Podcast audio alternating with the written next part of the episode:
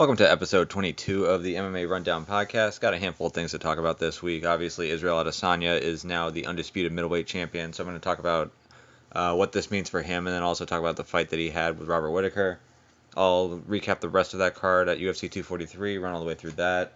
Then I've got a preview for UFC Tampa, a card that, at least on the top of the card, doesn't seem like it's that great of an event, but when you start looking at some of the other fights that are on the lineup there, it's actually a really deep card. So I'll go through all of those. We've got Kevin Lee uh, making his return to lightweight against Gregor Gillespie, who hasn't fought since January.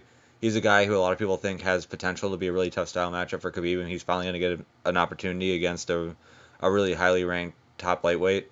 Where if he gets a win here and if he gets a dominant win, he could find himself in the title picture by the end of next year. So this is a real big opportunity for him. So I'll talk about that. We also have some more coverage from ADCC.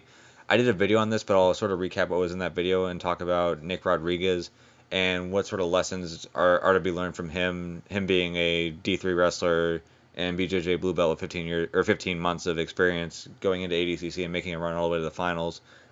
I'll also look at um, a situation that sort of popped up on Twitter after Michael Bisping filmed a podcast where he showed that he could actually like take out part of his eye. Uh, so talk about um, that whole situation there, and then the final thing I'll cover is a recap of Bellator 229 uh, so let's go right into that main event at UFC 243 between Israel Adesanya and Robert Whittaker.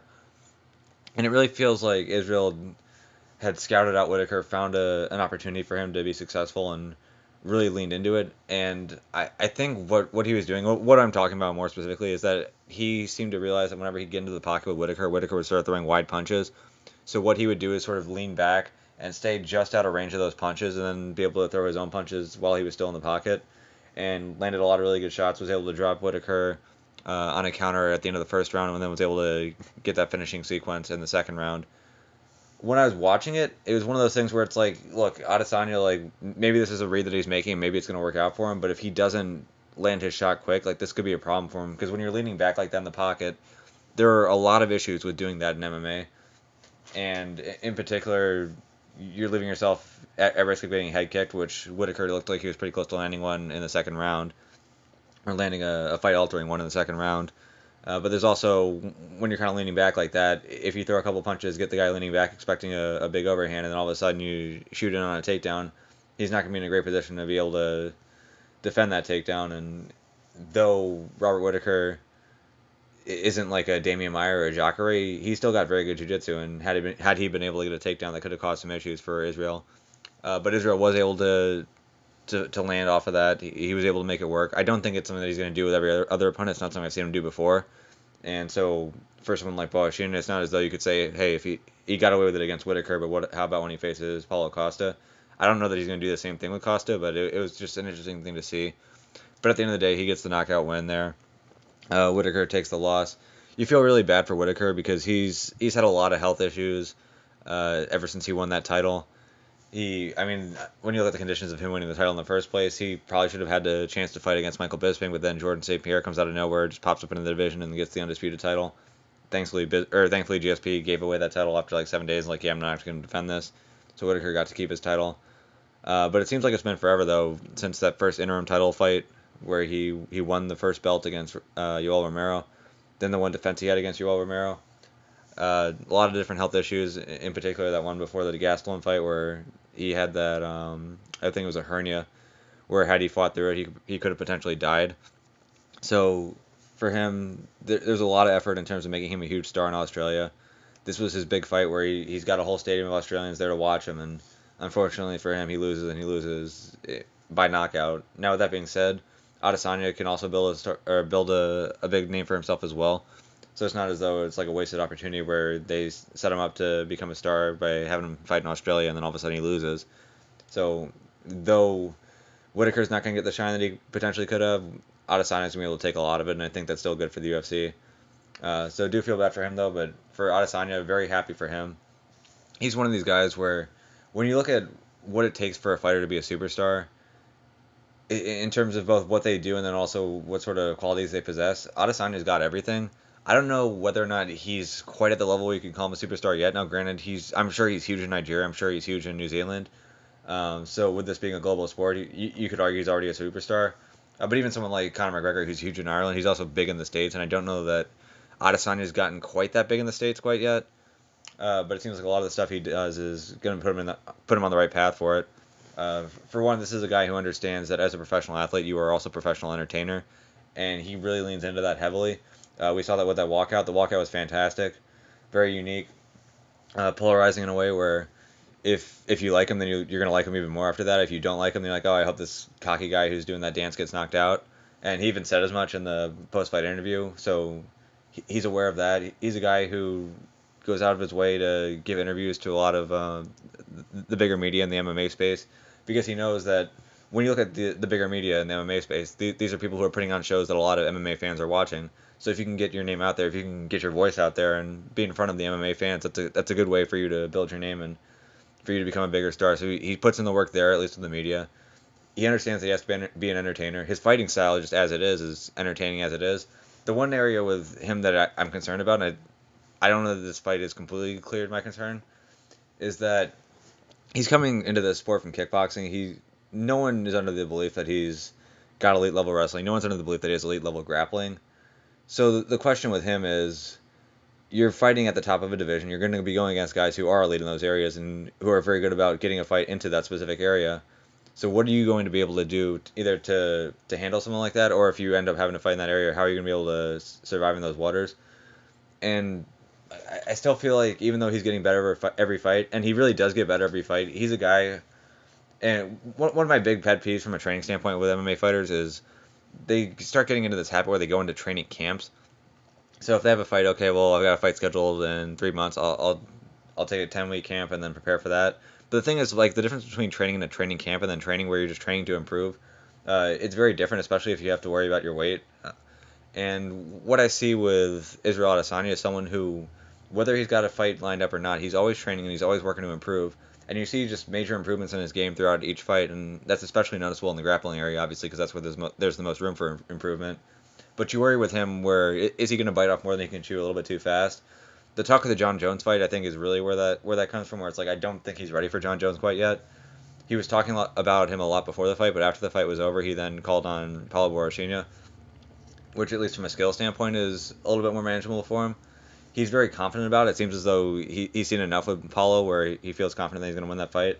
I don't think that's going to be an easy fight for him by any stretch. I believe Paulo is a black belt, although I don't know that Paulo is going to try to take him down and beat him up. Although it wouldn't shock me if that was part of the game plan.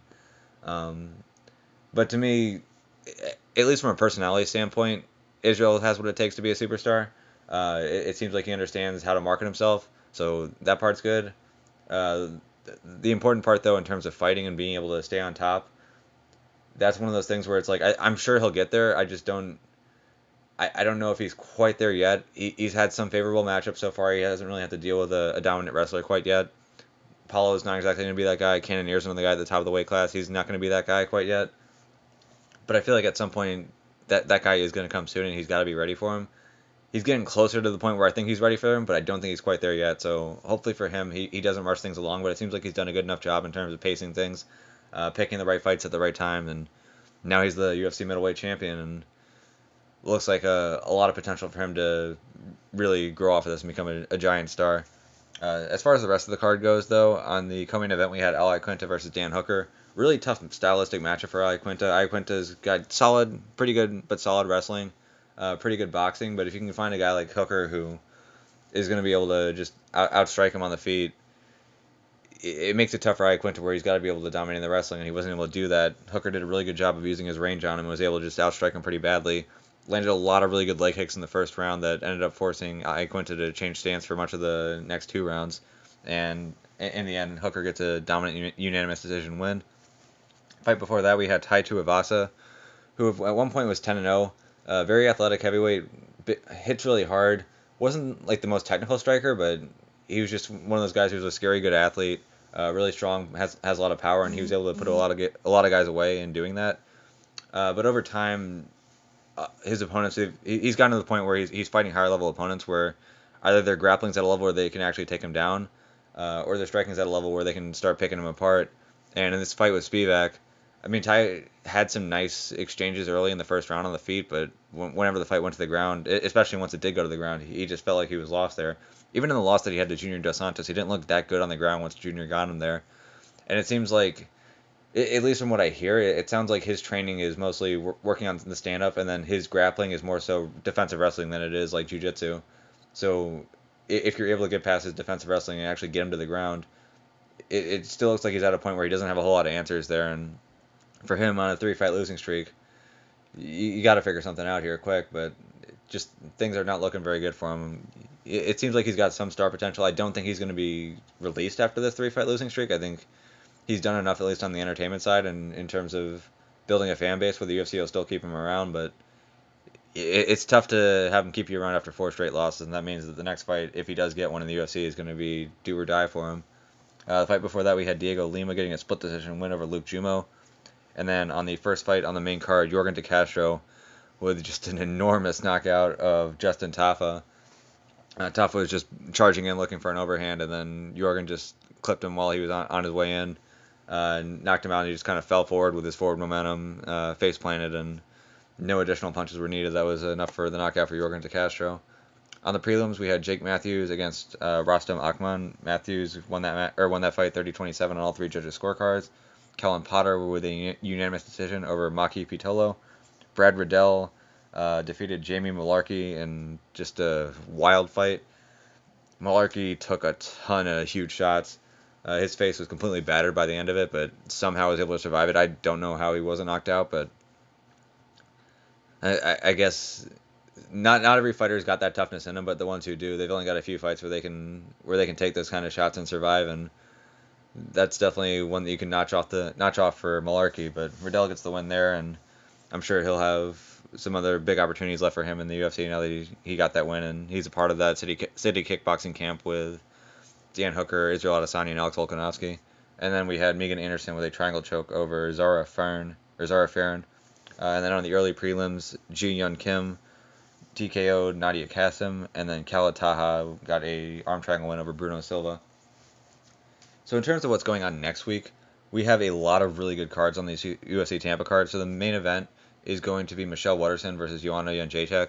I think the idea being here that the winner, uh, depending on the health of Tatiana Suarez, could be next in line for a title fight. I, I think at this point it makes the most sense for Tatiana to be next in line. Uh, we don't know what Rose Namajunas wants to do. It, it's still been a little while since her loss to Jessica Andrade, and she hasn't really come out and said what she wants to do. So it, it doesn't look like she's coming back anytime soon. And if she does, I don't know if she'd go right back into a title fight. So there is an opportunity here for the winner to potentially slide into a title fight, depending on the status of Tatiana Suarez and whether or not her neck and back injury is still taken care of. Uh, but the fights that I think more fans uh, would be genu- genu- generally interested in uh, the co-main event we have Cub Swanson versus Kron Gracie. So Kron came into the UFC, fought Alex Caceres, had a dominant win there. Cub Swanson's going to be an, an, interesting one. And then at least on paper, Cub's got very good boxing, and he's also a black belt in jiu-jitsu. But that, with that being said, Cub has been submitted many a times in the UFC.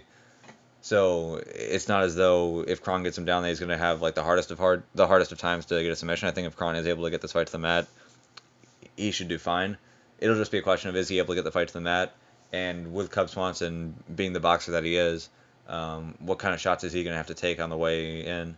What kind of setups is he going to use?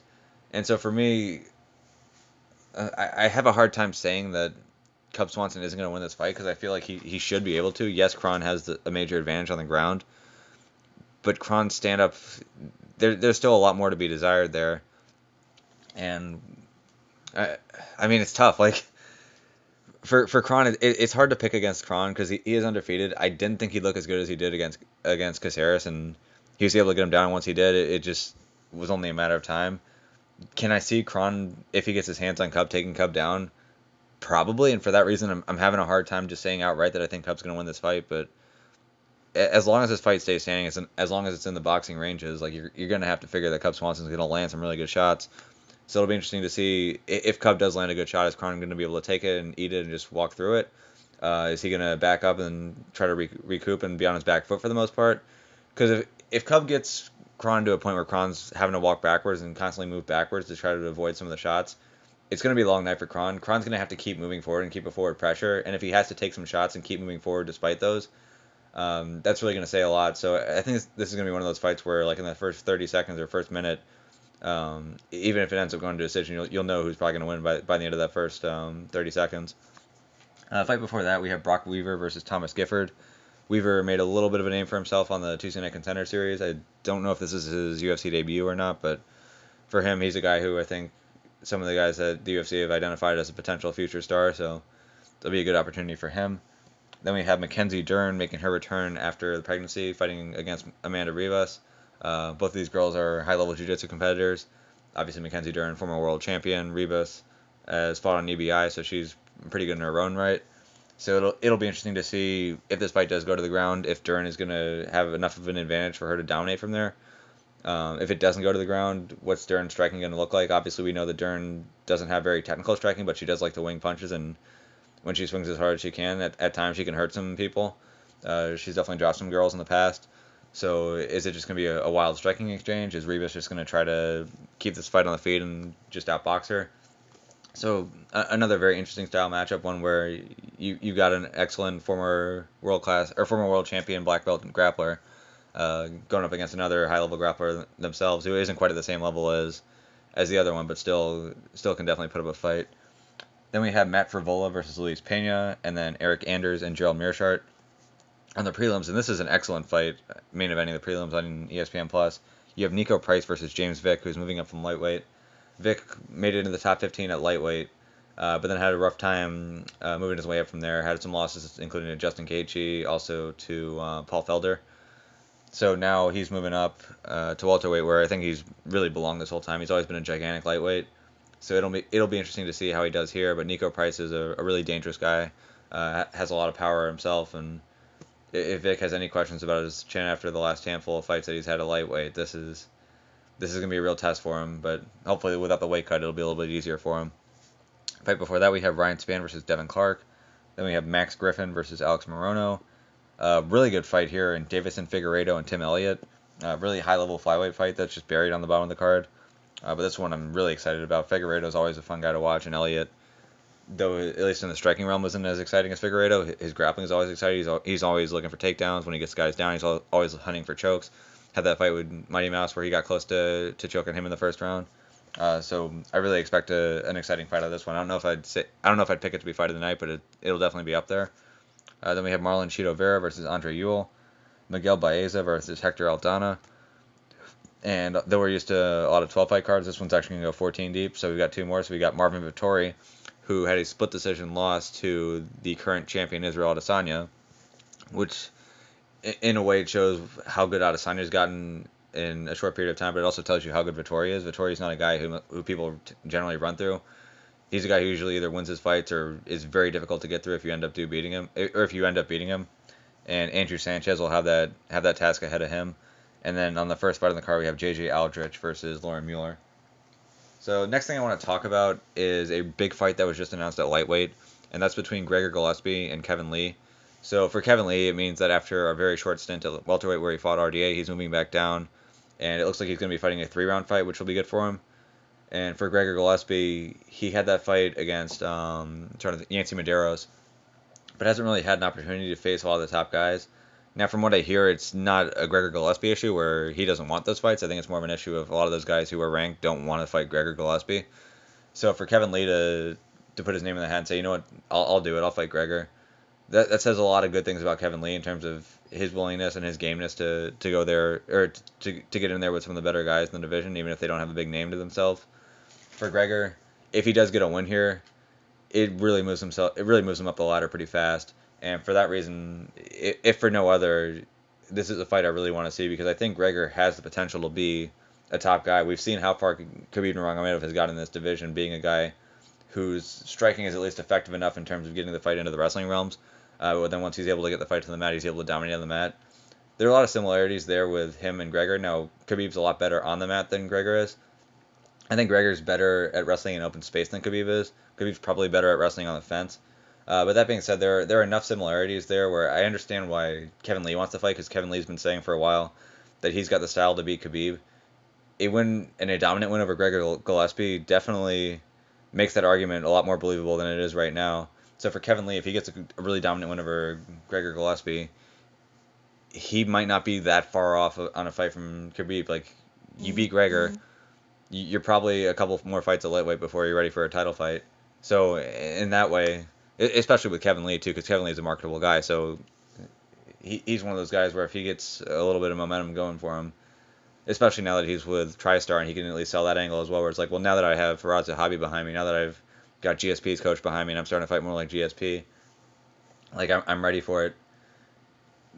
He, could go a long way. For Gregor though, if Gregor gets the win here, man, like I, I don't know. I don't know what's going to be next for Gregor if he gets a win over Kevin Lee, but I can't imagine that he's going to be too far off on a title shot on, on his own. Uh, we're looking right now in a division where a lot of guys are basically at the top. Uh, things change quickly, uh, but it feels like if he gets a win here against Kevin Lee, if, if he can get a couple more fights in, he may be fighting for the title by the end of 2020. So this is a real big opportunity for him. And I know Khabib Nurmagomedov has talked about how he doesn't want to fight a whole lot more. That he's looking at maybe a fight with Tony, a fight with GSP, and maybe one more fight with Conor. Um, but if he can stick around just long enough for Gregor Gillespie to be the guy that everyone clamors to see him fight, that may be a fight that we get to see down the line. It's one that I'd hope to see.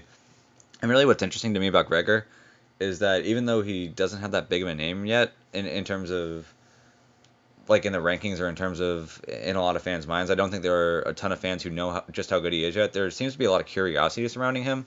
And after that fight that he had with Yancy Medeiros, I put up a little post-fight study on that fight with Yancy and to date that's one of my better performing videos where like just on a random week uh, YouTube sometimes tells you like here are like the top three performing videos over the last 48 hours. A lot of times that Gregor Gillespie video is among those top videos, and that tells me that there are a lot of people who are out there who who want to learn more about him, want to want to see more about him, who at least have heard that this guy is a really good fighter, but they haven't seen enough of him in the octagon yet to to sort of um, substantiate that. And if he's able to get a dominant win here on, on a big showcase event, uh, I think this is probably gonna be a co-main event for that uh, Nate Diaz versus Jorge Masvidal fight. This could really go a long way for Gregor, and it could really explode his name. So definitely a fight I'm looking forward to, and I hope both guys stay healthy and this fight actually does go through. Next thing to talk about is Nick Rodriguez at ADCC. So for those of you who aren't aware, Nick Rodriguez wrestled D3 in college. I think his record in high school was 111 and 17. Um, but then went on to wrestle in D3. I think he was like 30 and 4 or something like that. And then after his freshman year, decided that he was was done with college, wanted to like get into modeling. Uh, started working out a lot too. Put on I think like 60 pounds of muscle, uh, something I've seen like that.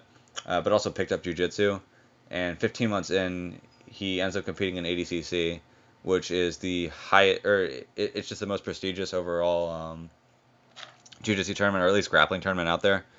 Now, with most jiu-jitsu tournaments, they don't penalize you for pulling guard, um, whereas with ADCC they do. So ADCC itself is called a submission wrestling tournament, but it, it, just generally works out where the guys who do the best at this particular tournament, though it's open to wrestling, though it's open to jiu-jitsu, though it's open to sambo, it, it's almost always jiu-jitsu guys who qualify, and it's almost jiu-jitsu guys who win.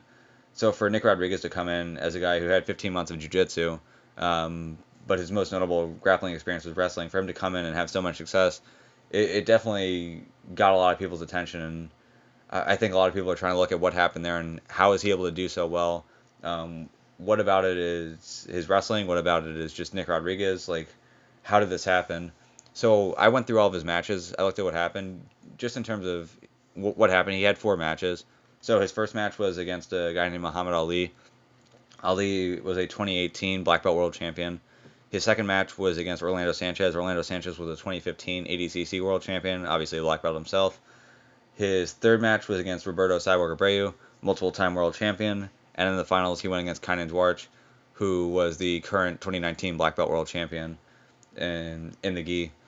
So in his first match, it was primarily a wrestling match. So it was a whole. The match was 15 minutes long.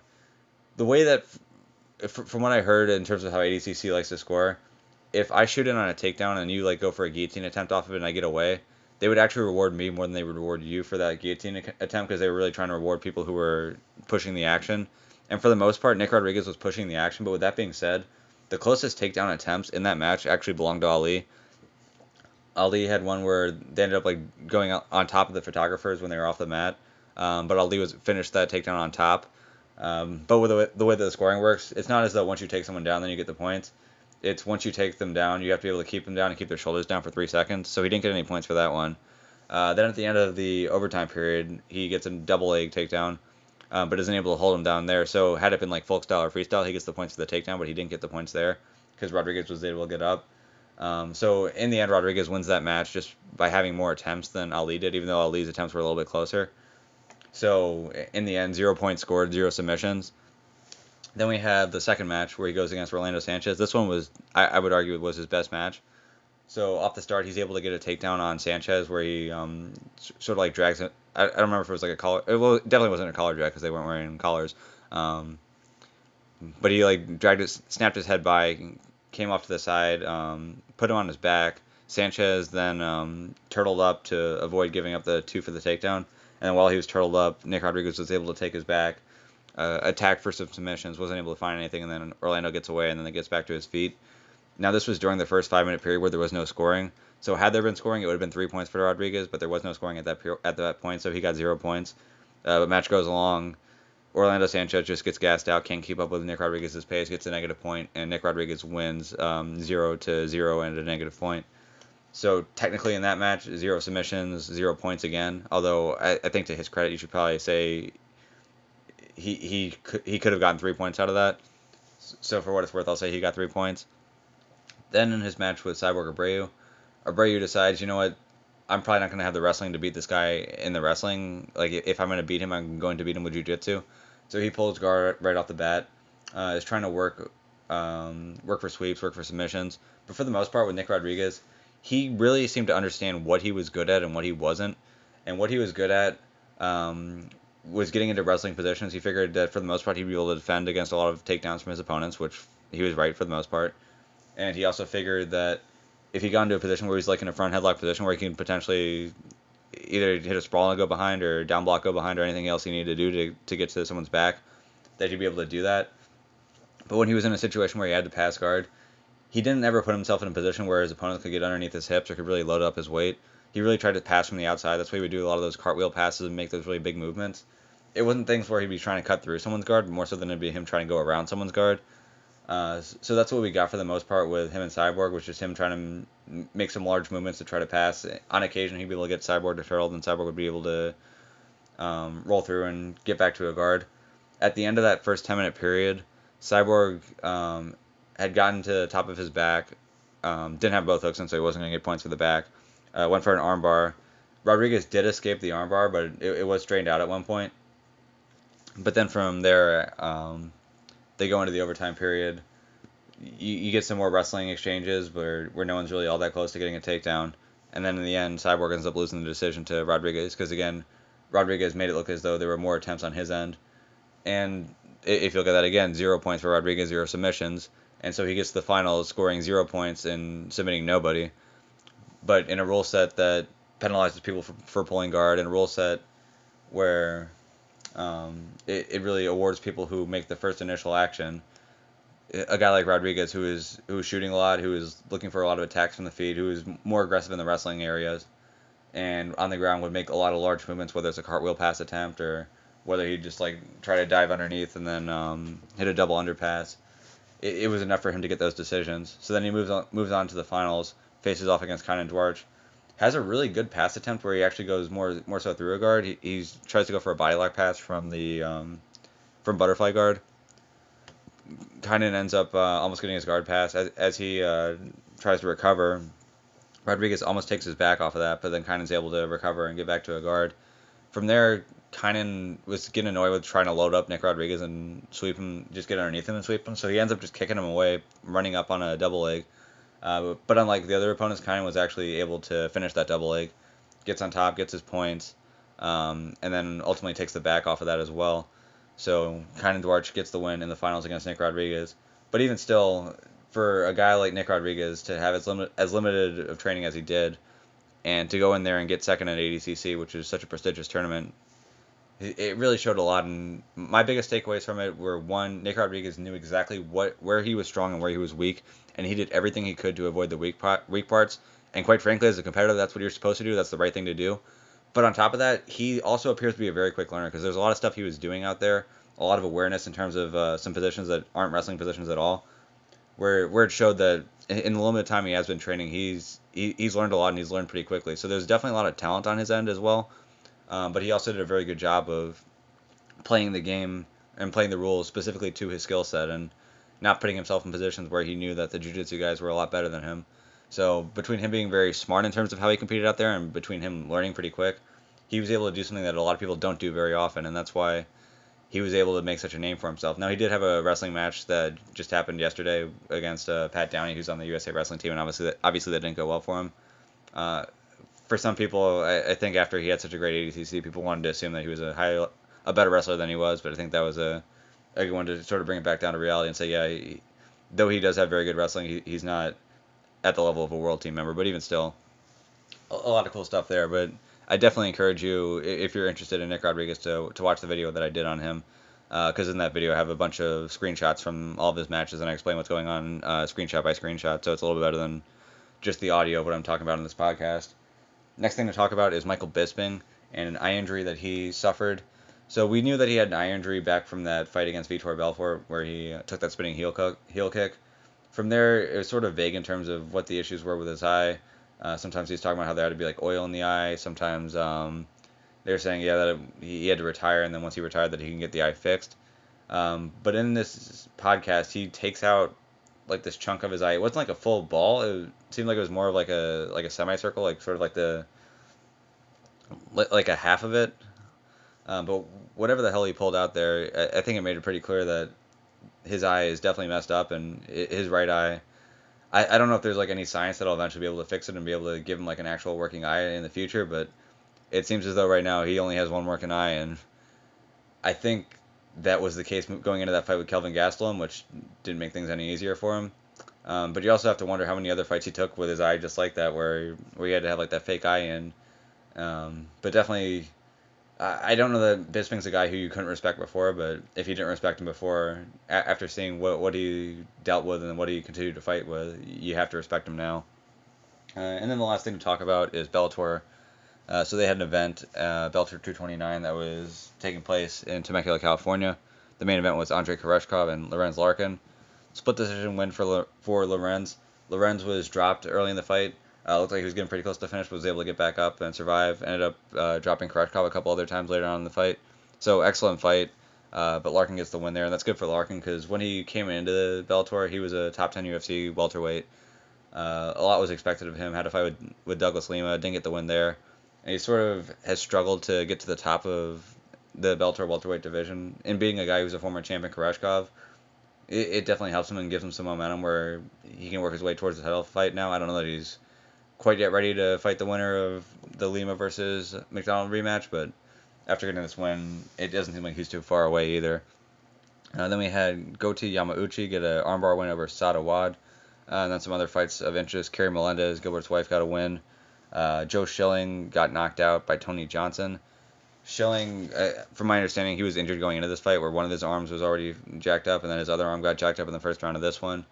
That being said, w- one of the downsides of having a long kickboxing career before getting into MMA is oftentimes you're taking a lot of shots, both in sparring and then also in fights, and so your chin sort of goes. And I feel like with Joe Schilling, he's been knocked out a, a handful of times, pretty pretty brutally in MMA, and you almost wonder, even though he does have a lot of the offensive skills, the defense is starting to get to a point where it's not quite where it used to be, and that's going to make it tough for him to to really make a name for himself on the MMA side. So a, a bit unfortunate there. Uh, then on the prelims, uh, probably the most uh, outstanding performance was from Joey Davis, who was an undefeated Division two wrestler at Notre Dame, um, but he's been making a name for himself with his knockouts.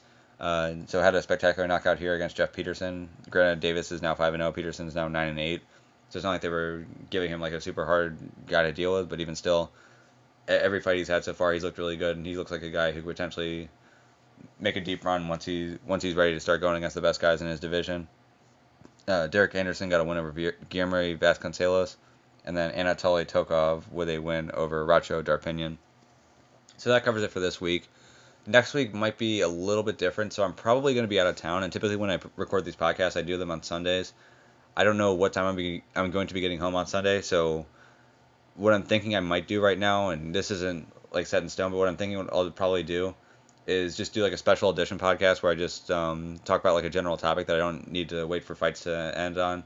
So the topic will probably be looking at all of the UFC champions that are current champions right now and looking at what fighters I think have the best chance of dethroning them. So I might do a special podcast that's just on that, and then do the normal podcast where I'm covering the fights that happen and the fights that are coming up uh, and then release that e- either early or midweek Um, not next week, but the week after. So so we'll see how that works out. Um, but obviously, great fights ahead. We've got the fights with Kron Gracie. We've got Yianni and JTX returning. We have um, Mackenzie Dern. So a lot to look forward to there. Uh, so that'll cover it for this week, and uh, hope you guys enjoy the fights. Uh, if you haven't caught up on all the ADCC videos I did throughout the week, and you are interested in Brazilian Jiu Jitsu and in particular ADCC, I would definitely recommend checking them out. They all include a, a bunch of different screenshots from all the matches that happened, so you can see uh, what techniques are being used at the high, highest level right now, what what's working, what isn't, and, and and learn some more about Jiu Jitsu from there.